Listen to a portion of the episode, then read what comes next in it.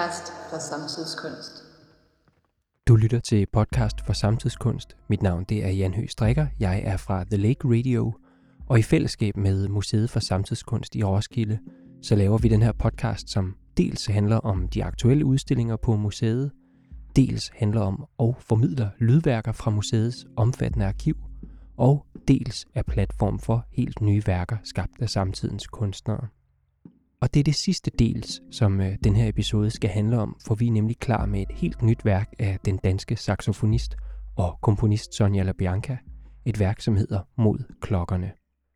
Men det du lytter til lige nu, eller rettere lige om lidt, det er en art følgeudsendelse, som Sonja har lavet til at blive hørt inden selve værket som en art indføring eller prolog. Her besøger vi en række af klokkens forskellige betydninger. Det samfundsmæssige med kirkeministeriets tekst vejledning om klokkeringning, eller mere metaforisk med uddrag fra Sylvia Plaths berømte roman Glasklokken, eller som et mere akustisk og lydligt fænomen, som øh, den kanadiske soundscape-pioner Hildegard Vesterkamp taler om i et interview, som Sonja LaBianca har foretaget. Der er flere andre aspekter af klokkens liv og betydning, som dukker frem i den her mosaik af en radioudsendelse, hvor vi også hører stemmerne af en lang række forfattere, kunstnere og musikere. Efter episoden her så følger lydværksdelen af Sonja LaBiancas værk mod klokkerne, og det er det andet af i alt fire lydværker, som vi har kommissioneret særligt her til podcasten, og som vi i 2019-2020 udgiver med støtte fra Dansk Komponistforening. Så tak til dem. Ellers er der ikke andet tilbage at sige, end at podcast for samtidskunst bliver til i et samarbejde mellem Museet for Samtidskunst og The Lake Radio, og er støttet af Det Obelske Familiefond og Politikenfonden. Men øh, herfra giver jeg ordet videre til Sonja LaBianca.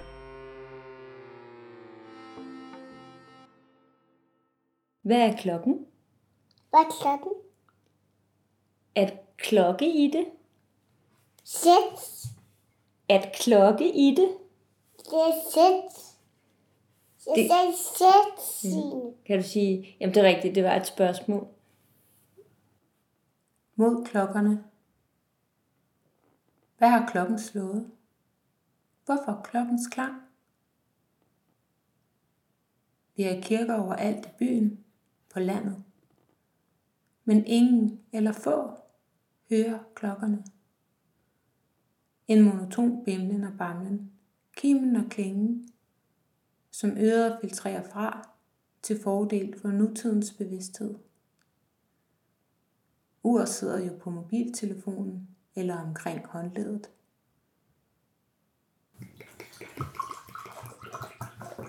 Øh, fire Advarsel. Advarsel ved hjælp af klokker, f.eks. ved stormflod eller ildebrand, er gået af brug i de fleste sogne og afløst med moderne kommunikationsmidler, radio, sirener osv. Klokkerne skal dog stadig benyttes til varsel om mobilisering og radioaktivt nedfald.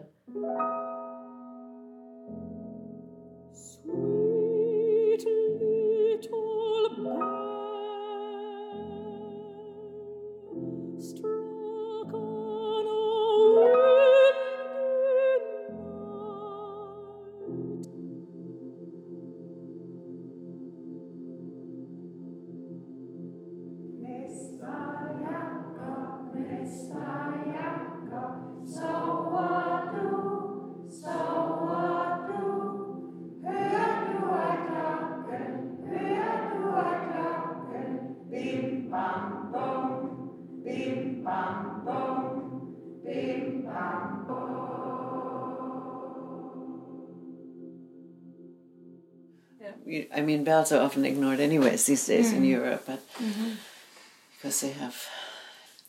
I mean, I've always I'm fascinated by bells, partially because you know we just don't have it here and don't have enough bells here, f- as far as I'm concerned, and I love them. And when I go to Europe, I uh, just get very involved in listening to them because they're just f- totally fascinating in terms of what happens to their sound in the environment when you're at a distance from it. Uh, What the wind does to it, what the buildings do to it. I grew up in Osnabrück, which is uh, just um, uh, it's kind of on the train line between Amsterdam and Berlin, south of Hamburg. And uh, they took the traffic out of the center of town. And um, in the 70s, I think it was, not while I was still there, but later. And so you go into the center, and they have three or four uh, very big cathedrals there. And if you go on a Sunday morning, bef- just before 10, when all the bells are ringing, uh, if you walk through it, you walk through the narrow streets. You sound walk.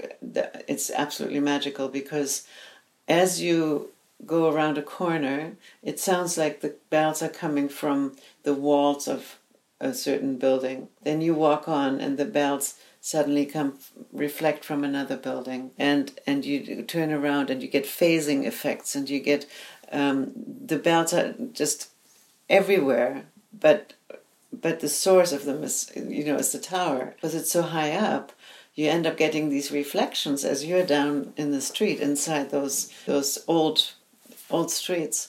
And everything of course is reverberant because you have stone everywhere and there's very few trees and so the reflections are very p- clear. And you walk through there and if you don't listen to the direct sound of the bell but you just listen to its reflections. Om aften i de snævre gader i den store by, når solen gik ned, og skyerne skinnede som guld op mellem skorstenene, hørte tit snart den ene, snart den anden, en underlig lyd, lige som klangen af en kirkeklokke. Men det var kun et øjeblik, den hørtes. For der var sådan en rumlen med vogne og sådan en råben, og det forstyrrer. Nu ringer aftenklokken, sagde man. Nu går solen ned. Det, som gik uden for byen, hvor husene lå længere fra hinanden med haver og små marker, så aftenhimlen endnu prægtigere og hørte langt stærkere klangen af klokken. Det var som kom lyden fra en kirke dybt inde i den stille, duftende skov. Og folk så derhen og blev ganske højtidelige. Okay, so there's a different way. I mean, if a, a very simple sound walk is simply what you did this morning. Yeah. You walk and you listen. You listen. go for a walk and, and if you do it with a group, it has its own very particular um, character because you're all listening together. So, and then we have a discussion afterwards. Mm. Um, the original idea came from Murray Schafer, who's a Canadian composer mm-hmm. with whom I worked in the 70s. Mm-hmm. And he had a research project called the World Soundscape Project. And we explored the sounds of the world at that time, or rather, we started with Vancouver. So, the, the very simple idea, original idea of a sound walk is um, to put your attention and your ears to the sound environment. And it had an ecological intent, ecological educational intent. Uh, we have a problem, we have a noise pollution problem in our world. Let's begin to listen to it. Uh, let's not fight it, but let's listen to it and see what are we actually doing here? How come this world has become like this? And when you do that, you discover things that you you don't really ever discover in daily life because the tendency is to just block out sound. And you know we're, we're thinking we're not necessarily paying attention to the sounds of the world around us. Well we were specifically saying let's listen to everything and really figure out um, what are we doing in terms of the quality of the soundscape and can we change that with a musician's ear basically we were all composers and, and uh, well i wasn't a composer yet then but uh, musicians and composers I januar 2019 besøgte jeg lydkunstner og reallydsaktivist Hildegard Vesterkamp i Vancouver, Canada. Vi snakkede om klokker.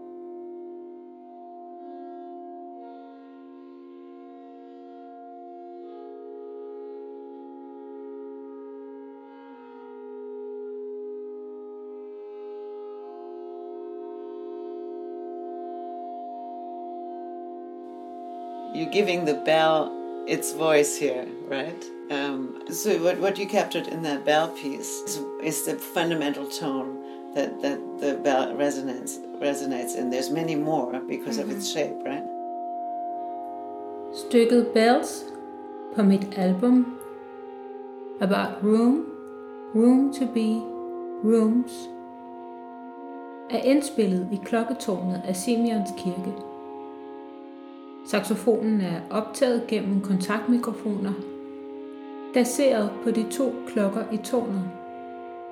Klokkerne resonerer med saxofonens melodi, men forstærker især de to toner A og E, som er klokkernes egne grundtoner.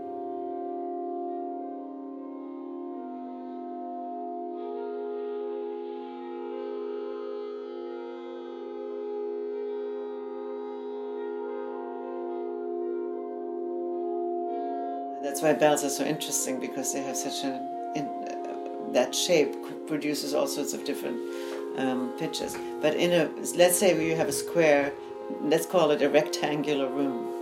Uh, that will have if there's nothing else in it, it will have three eigentones.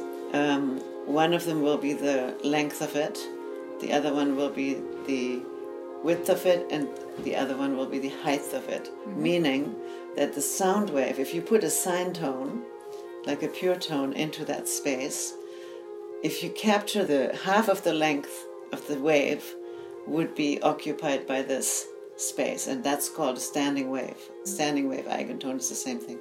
And um, then it amplifies. You put any other pitch in it, it will, ha- will have a certain volume, but when you put the eigentone, it, with a bell, it amplifies. So every room has, so in, in this room would be more because I have this slanting um, roof here. But um, architects want to avoid eigentones in concert halls because not one pitch is supposed to stand out, right? Al varmen og frygten svandt bort. Jeg følte mig overraskende fredfyldt. Glasklokken svævede frit i luften en halv meter over mit hoved. Jeg var åben for den friske luft. En ond drøm. For den, der befinder sig under glasklokken, blank og fastlåst som en død baby, er det verden selv, der er den onde drøm. Jeg kunne huske alt. I remember being in a in a cave in a hot spring in the interior of British Columbia, and there's a kind of a corner in the back, and we would love to sit there and hum because it it was beautifully reverberant, and then you could explore, and again it was kind of a lower part of my voice, uh, and suddenly you'd be inside the sound wave. Basically, that's what it sounds like, right? Wow. Suddenly you capture this dimension in which you're sitting and it gets amplified. And it's very interesting because it has that interactive, it immediately gets you more involved in that sound because you're getting the feedback from the space. That's why reverberance is so beautiful too, right? Um, and uh, you, you end up, um, there's a relationship and interaction between you and the space sonically that can be quite intense and, you know, could become a kind of a sonic meditation as as Pauline Oliveros would call it. Yeah. yeah. So that's what you're doing when you discover those sounds in the bells, for sure. Yeah. Casting a bell is the work of an artist who has developed the necessary skills to create a beautiful and virtually indestructible instrument. The art of making fine tuned church bells, chimes, and carillons has not changed much over the last 3,000 years, but the technical innovations in the last few centuries make it much easier to design and make the bell. Every cast bronze bell is handcrafted, starting with a specially constructed mold. A false bell and an exterior mold called the cope are created individually for each bell. When the false bell is removed, a space is exposed just large enough to receive a measured amount of precisely formulated molten copper and tin. After cooling for days, the mold is broken apart to release the bell, and the mold is never used again. The finest skill required for creating a bell is in the grinding, polishing, and tuning. The bell profile and diameter of a bell determine its weight and notes in general, but tuned bells give them a distinctive character. The exact tuning of all partials is achieved by shaving small amounts of metal from the proper locations of the bell interior. By shaving metal from the bell in exactly the right places, the craftsman can lower the notes to perfection. This process is used for all sizes of bells. The music of change ringing is unique, quite unlike tunes played with other musical instruments. There are no fast or slow notes and no rapid repetitions of the same note. The key difference between swing chiming and full circle ringing is control. At some point, someone must have realized that they could change the timing more easily by swinging the bells much higher than when chiming. That would have set them on the path of innovation, even if at first they did not realize that ringing full circle would achieve so much control. The carillon is a musical instrument that is typically housed in the bell tower of a church or municipal building. The instrument consists of at least 23 cast bronze cap-shaped bells, which are played serially to produce melody, or sounded together to play a chord. Competition and rivalry were features of everyday life when ringing was developing, and ringers too became competitive. Ringing was one of the earliest organized group activities open to most of the population, and much of the competitiveness was between bands of ringers. Ringers, ringer,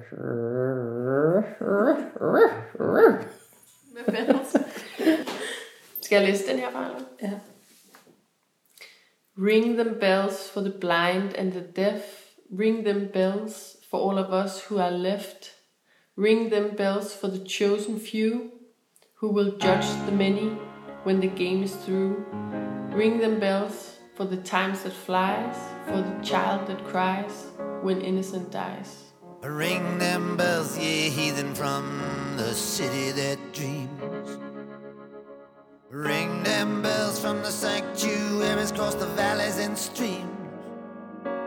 For the deep and the wide, and the world's on its side. And time is running backwards, and so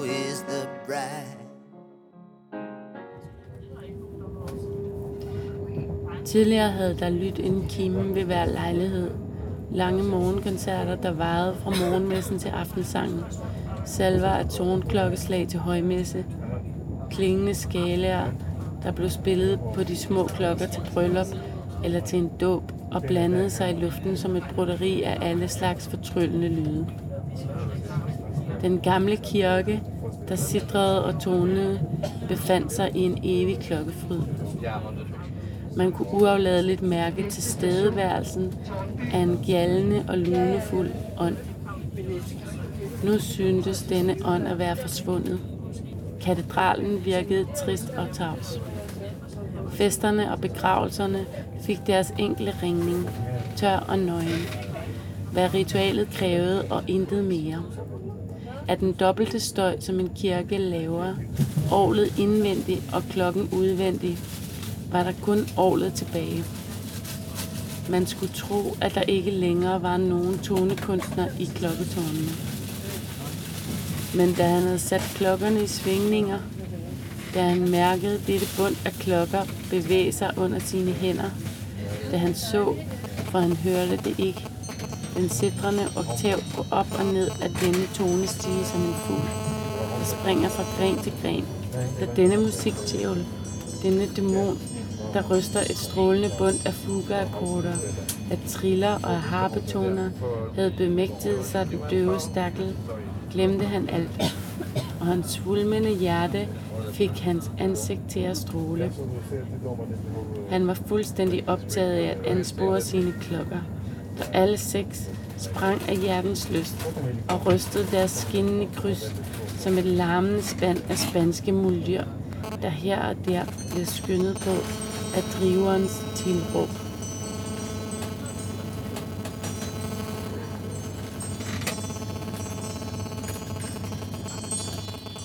Et Arbejdsbetingelser Arbejdet med klokkerne må ikke medføre risiko for ringeren, der i øvrigt skal sikres så bekvemme arbejdsforhold som muligt. Hvor det er muligt, bør ringeren betjene klokkeren fra en anden etage end den, hvor klokkerne er placeret. Er dette ikke muligt, skal menighedsrådet påbyde anvendelse af høreværn og sikre, at høreværnene er af effektiv type og i god stand.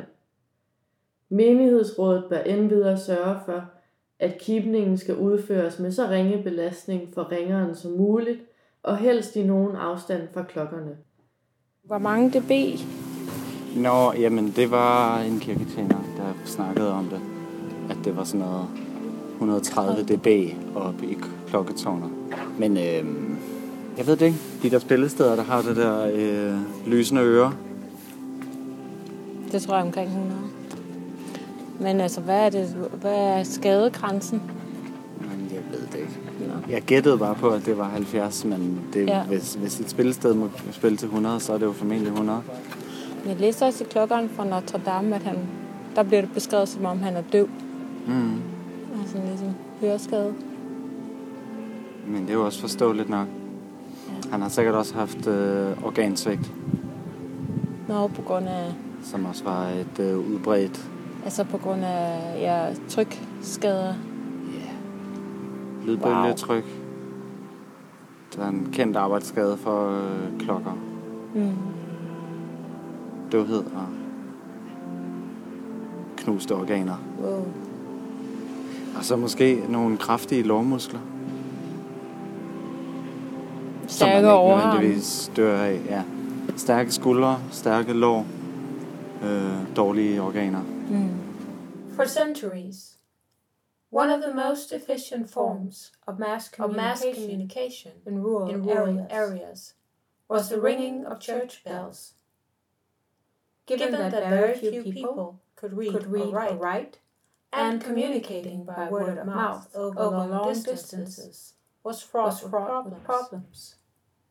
The, The peals of church bells were often the, were only, often means the only of means of informing people of impending, of impending danger, danger and, major, events outside their communities. Men hvor bruger man ellers det der ord glasklokke? Altså man har brugt det også som osteklokke, som jo er en, en brugsgenstand, som man sætter over en ost, og som jo også er et sted, hvor man ikke kan ånde, Nå ja. fordi der er den der helt tætte ostelugt, men som jo netop er en brugsgenstand, og det er derfor, at hun, Sylvia Plath, ikke bruger osteklokke, men glasklokke, fordi at for det første er det ikke en, en brugsgenstand eller en genstand, men det er en tilstand, hun beskriver, hvor man ligesom har en hinde omkring sig, som de andre ikke kan se. Så man er, man er i en bestemt tilstand, som, som fordi det glas, eller den der transparente sådan, øh, sværm, der omgiver en af dårligdom og så videre. Det er en tilstand, som de andre ikke kan se. Glaslokke og blomsterklokke, Klokkeblomst. Klokkeblomst og strandlæberne, og osteklokke. Osteklokke. Og dykkerklokke. Og dykkerklokke og ringeklokke. og ringeklokke, osteklokke, Et bamlende kor af klokker, som blev svalerne til værs, ringede sommeren ind i den festsmykkede by Omelas med de lyse tårne. Ringningen på havnens både funklede af flag. I stilheden over de brede grønne enge hørte man musikken bugte sig igennem byens gader. Dykkerklokke. og nærmere, hele tiden nærmere. En svag, munter sødme i luften, som fra tid til anden skælvede og trak sammen, for så at bryde ud i klokkernes store, glade ringe. Hvad er klokken? hvad er klokken? At klokke i det? Hænge i en klokkestreng? Hænge i en klokketreng Få alarmklokkerne til at ringe? til at ringe. Der er rigtig larm til at ringe. der ringede en klokke for mig. Hvor- Der ringede en klokke for mig. Ja, Orson Welles var det. Jeg så en Orson Welles film Mm-hmm. forleden. Den foregår i efterkrigstiden. Og man starter med at se det her øh, øh, udvalg for øh, optrævelse af krigsforbrydelser. Øh, amerikaner, som er på sporet af den her superskurk fra nazitiden, som de øh, nu mener at have fundet ud af, hvor han gemmer sig. Og han gemmer sig så i den her idylliske amerikan, amerikanske landsby med øh, Anne Dam og klokketårn og en købmandsbutik. Men øh, så historien er bare ligesom den her detektiv-type, der er på sporet af ham og får sporet ham til den her by, nazisten, som så lever øh, i skjul i USA som universitetsprofessor og skal giftes med, med øh, spidsborgerens datter, den yndigste pige i byen og alt det her. Men han, det der så afslører ham faktisk, det er hans øh, fascination af, af klokker.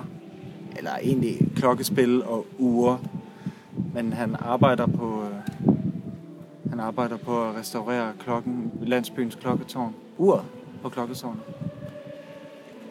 Øhm, jeg kan sikkert afsløre slutningen, fordi du men det bliver også det er dels det, der afslører ham i hans skjul, som hvem han i virkeligheden er, fordi det er det mest markante kendetegn, man kender på ham, er hans fascination af ure. Men så er det også det store, den store dramatiske afslutning er også, at, at det er faktisk er uret, der slår ham ihjel. Så tiden, den indhenter ham til sidst. Klokkespillet har sådan et, øh, der er sådan, der er sådan nogle figurer, som drejer rundt, når klokken slår 12. Så er der en engel, der bliver jagtet af en djævel med et svær, som drejer rundt om uret. Så først er det englen, der sådan slår ham om kul og øh, får ham ud af balance. Og så vakler han og ligesom falder hen over djævelens svær, som spider ham. Og sådan skubber ham ud af klokketårnet, så han falder ned foran de her stakkels intet anende gode borgere. Ja. Jeg er meget med tid, men det er vel også det, klokkerne gør. De skal hele tiden fortælle dig, hvor du er. Måske også, at der er noget, der indhenter dig. Det peger jo ikke frem. Klokker, gør de det?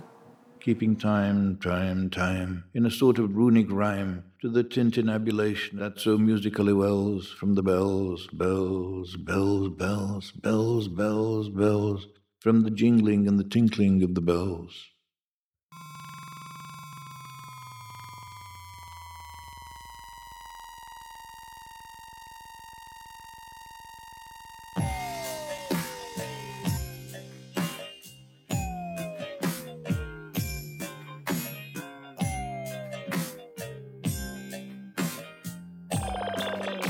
Time, time, time, in a sort of runic rhyme to the tintinnabulation that so musically wells from the bells, bells, bells, bells, bells, bells, bells, from the jingling and the tinkling of the bells.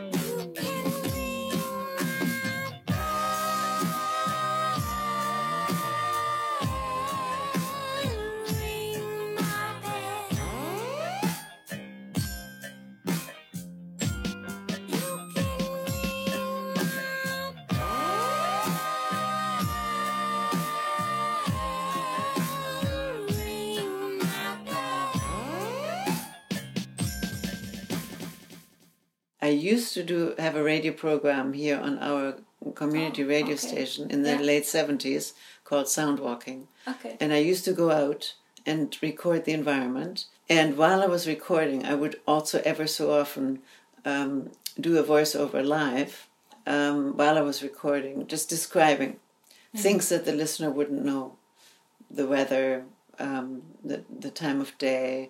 Um, I would perhaps make them aware of a, an echo, or did you hear that? Or, or, you know, do little things where I would want to get the listener's attention Mm. back so that they would actually also listen to the environmental sounds.